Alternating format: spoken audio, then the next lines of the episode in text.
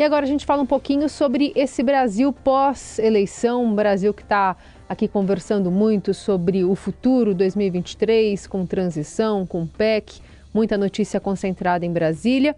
E o país que saiu dividido dessas eleições, mas com um consenso unindo os brasileiros daqui para frente. A torcida para que Luiz Inácio Lula da Silva faça um bom governo. É o que mostra a pesquisa O Brasil que Queremos, da Genial Quest, divulgada há alguns dias. A gente está com o diretor da Quest Pesquisas, Felipe Nunes, conosco para comentar esses dados. Tudo bem, Felipe? Bem-vindo. Bom dia, Carol. Bom dia, Heisen. Bom e bom dia. dia a todos os ouvintes. Obrigado pelo convite. Bom, o levantamento fala que 93% dos brasileiros desejam que Lula se saia bem nesse terceiro mandato como presidente. Uma minoria de 5% vai fazer torcida contra e 1% não soube responder. E um é, dos desdobramentos também fala sobre os problemas econômicos do país, que deveria ser prioridade absoluta do próximo governo para 25% dos que responderam, seguido pela busca de soluções para as questões sociais de 20% e para os problemas de saúde que enfrentamos 16%. Quando a gente está olhando para essas movimentações já da equipe de transição, com muitas novidades na área da economia, mercado é, se retraindo por alguns nomes que estão aparecendo, é, essa pesquisa, ela, de alguma forma, reproduz um pouco das preocupações já durante a campanha. E aí, movimentou as promessas políticas. Essas primeiras movimentações que a gente está vendo já acabam respondendo de alguma forma esse anseio da população? Olha, Carol, acho que é, é esse é o desafio que está colocado para o governo que é, toma posse no dia 1 de janeiro. Né? É, quando a gente foi a campo em busca desse, das respostas né, para o Brasil que nós queremos, me chamou muita atenção o fato que, é, é claro, né, o brasileiro está reconhecendo a divisão que, que, que, saiu das urnas, né, mais de 90% reconhecendo isso, mas é, também, para minha surpresa, mesmo com essa divisão inteira, mesmo com essa polarização é, é, é, que a gente conversou muito aí durante a campanha, as pessoas torcendo para que o governo dê certo. Quer dizer, é, não, pouquíssima gente, na verdade, está torcendo o nariz.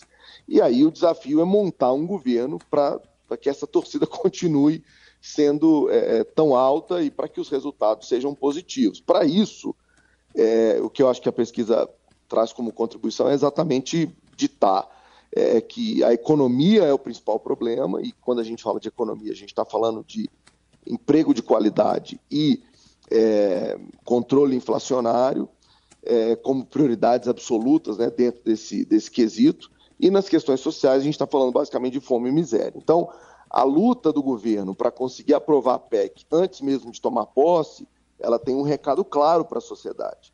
Lula vai tentar entregar, já nos primeiros dias do seu governo, as promessas no campo das questões sociais e na questão da economia, é, é para, de certa maneira, é, conseguir dizer: olha, eu estou fazendo a minha parte. Né? Não sei se vou conseguir fazer tudo que prometi logo de cara, mas pelo menos nesse começo do governo, a gente vai, né, seria a fala do presidente, né, a gente vai conseguir entregar é, o Bolsa Família de volta, os programas sociais, o aumento do salário mínimo, etc. Então, é, cara, eu acho que o esforço está todo concentrado justamente na, na, na tentativa de entregar, é, pelo menos no, no, começo, algum resultado econômico, algum resultado para essas questões sociais, que deem aí tempo para o governo se organizar e, e, com isso, cuidar das outras prioridades.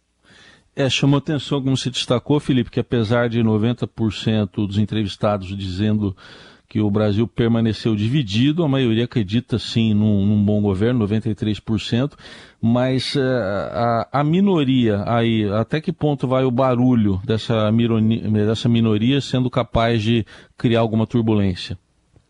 Então, Raíssa, eu, eu costumo dizer, quando estou dando aula é, aqui na UFMG, né, de ciência política, que mais importante do que o comportamento dos vencedores, quando a gente pensa na estabilidade da democracia, é o comportamento dos perdedores. São eles que ditam é, se a nossa democracia é forte ou não, né? Porque perder, saber perder e conduzir a vida para frente é mais importante do que saber vencer, né? Vencer é mais fácil. É, o que a gente está vendo no Brasil hoje é um processo em que uma pequena minoria é, continua né, duvidando do resultado, questionando o resultado, Claro que isso é estimulado pelo próprio comportamento que o presidente tem, o atual presidente, que não, em momento nenhum, é, reconheceu objetivamente a derrota, né? não fez aquele famoso, aquela famosa ligação para o vencedor, ou falou publicamente a respeito disso. Isso alimenta um pouco desse sentimento, mas a gente né, é muito importante dizer isso. É uma pequena minoria que continua é, é, fazendo barulho, né? No caso do bolsonarismo, o, o, bolsonarismo é um movimento de massa, um movimento social muito importante, que se iguala numericamente ao lulismo na sociedade, é, mas que tem uma característica diferente. Né? O lulismo é um movimento analógico, um movimento que surgiu no Brasil ao longo dos 30 anos é, de existência política do Lula, mas muito formatado na lógica tradicional da política. O bolsonarismo não, o bolsonarismo é um movimento digital, um movimento de grande engajamento e mobilização em redes sociais. E, é, é para mim, esse é o ponto que a gente tem que observar daqui para frente. Quer dizer, quanto é e qual será a capacidade desse grupo de manter sua mobilização, manter seu engajamento, para sim fazer oposição ao governo que deve assumir, que vai assumir no dia 1 de janeiro. Por que, que eu estou dizendo isso? Porque, tradicionalmente, Raíssen, é, a preocupação dos governos está na base na oposição institucional. Ou seja, a preocupação do governo é com o tamanho da base no Congresso. Eu acho que no caso do bolsonarismo, a preocupação que Lula vai ter é com o que a gente chama de base de oposição informal, ou seja, aquela que vai ser constituída nas redes, com a distribuição de notícias pelo WhatsApp, pelo debate da opinião pública virtual, que é talvez aí o ponto de, de maior é, capacidade, né, que o governo Bolsonaro teve. Pode-se criticar o Bolsonaro por muitas coisas, mas uma acho que é, é, é, é, evidente. Né? Ele é o presidente que usa melhor a comunicação desde Collor, né? desde Getúlio. Ele realmente consegue ter uma capacidade de interlocução com o seu grupo muito grande. E eu acho que essa vai ser uma marca do governo Lula, três né, desse novo governo que se, a, se aproxima, justamente porque ele terá que enfrentar essa turbulência contínua e, e de preferências intensas desse grupo menor, mas que vai falar, que vai discutir, que vai fazer uma oposição firme ao seu governo. Felipe, quando o assunto é corrupção, as opiniões se dividem, né? 34% acham que no governo Lula a corrupção tende a aumentar, 30% acham que ela tende a diminuir, outros 28% acham que vai continuar tudo igual, para o bem ou para o mal. E aí, você estava mencionando sobre os grupos, né, que são hum, representativos à direita e à esquerda. O quanto essas opiniões contaminadas também influenciam nessas respostas aqui? Ótima, ótima questão, Carol. Tem uma bateria na pesquisa que a gente foi investigar as expectativas das pessoas em relação ao novo governo. Então a gente perguntou: você acha que o novo governo vai ter uma relação mais conflituosa ou menos conflituosa, por exemplo, com o STF? As pessoas acham que o governo Lula vai ter menos conflito com, com o STF do que teve Bolsonaro. E o Congresso? As pessoas acham que vai ter mais conflito do que teve no governo Bolsonaro. As pessoas também acham que a imagem do Brasil fora é, daqui, né, no, no, digamos, no mundo, vai melhorar com o Lula. É, então, a gente acabou é, tendo aí uma impressão interessante né, de como as pessoas estão é, imaginando que vai ser essa nova relação. Agora, no tema da corrupção, está muito claro. É, o Lula não consegue, e nem o Bolsonaro, nesse sentido, consegue formar a maioria. Né? O Brasil está claramente dividido. Você tem como aproximar um terço que acha que a corrupção vai aumentar, um terço que acha que a corrupção vai diminuir e um terço que acha que as coisas vão continuar como sempre aconteceram no Brasil, como você muito bem disse, Carol, para o bem ou para o mal. Qual a implicação disso? A implicação disso é que eu tenho dito, o Brasil não só está polarizado, mas o Brasil está calcificado. O que, que é isso?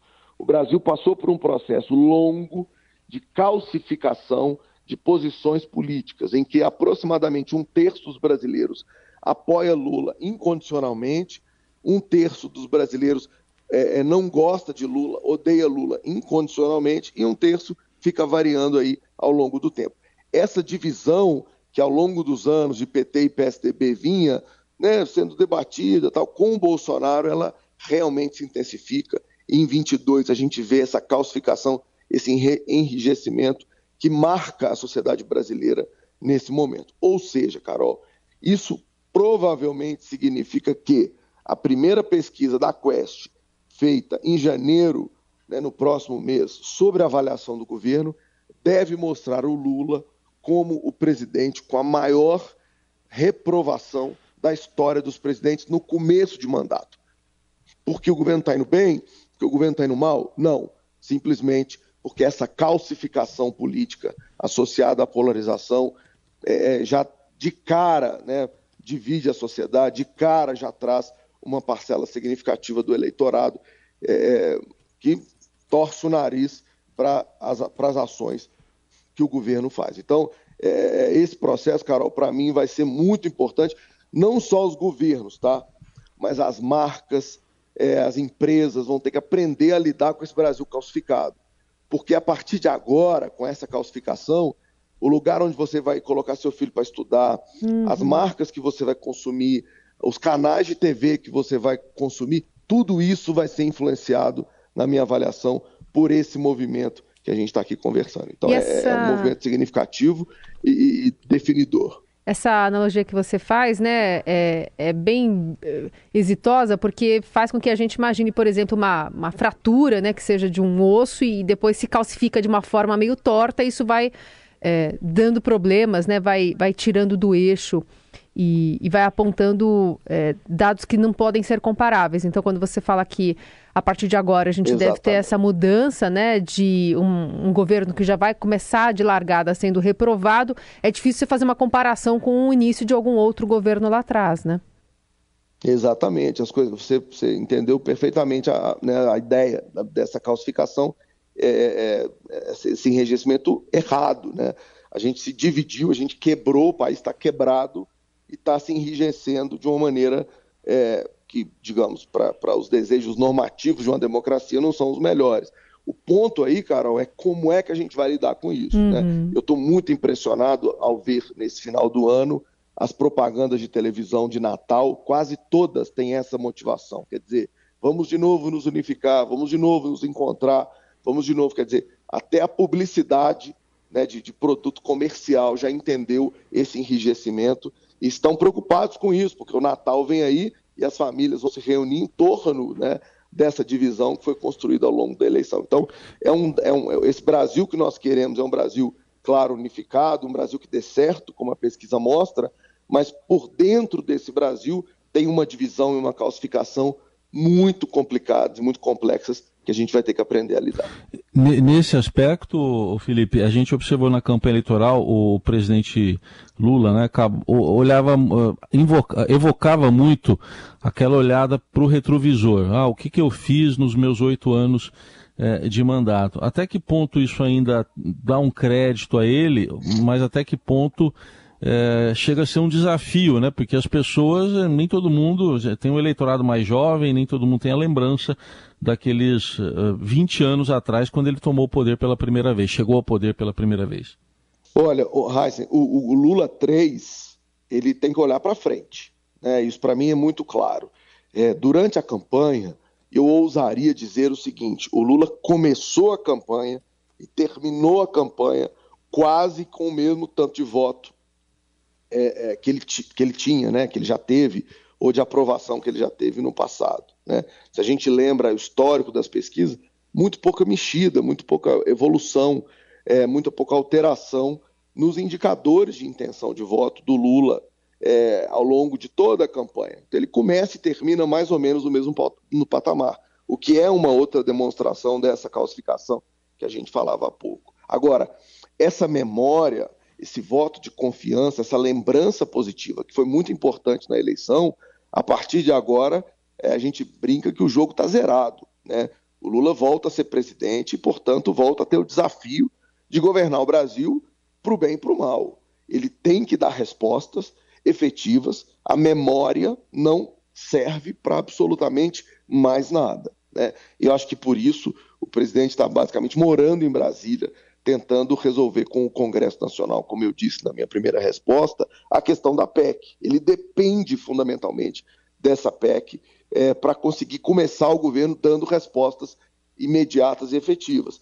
tanto em relação ao salário mínimo, que tem sido muito pouco discutido na imprensa, mas eu achei esse, o, né, o, o fator mais importante dos primeiros governos Lula foi o salário, o aumento real do salário mínimo. Ali é que as pessoas sentiram, de fato, é, melhora na vida. Mas agora isso vem acompanhado com um aumento significativo do valor do Auxílio Brasil, que vai voltar a se chamar Bolsa Família. Então, é, a memória ajudou muito na campanha, foi fundamental para organizar o eleitorado brasileiro, mas daqui para frente são respostas novas que as pessoas querem, tem novos desafios, é esse novo Brasil que o Lula vai ter que compreender e vai ter que governar.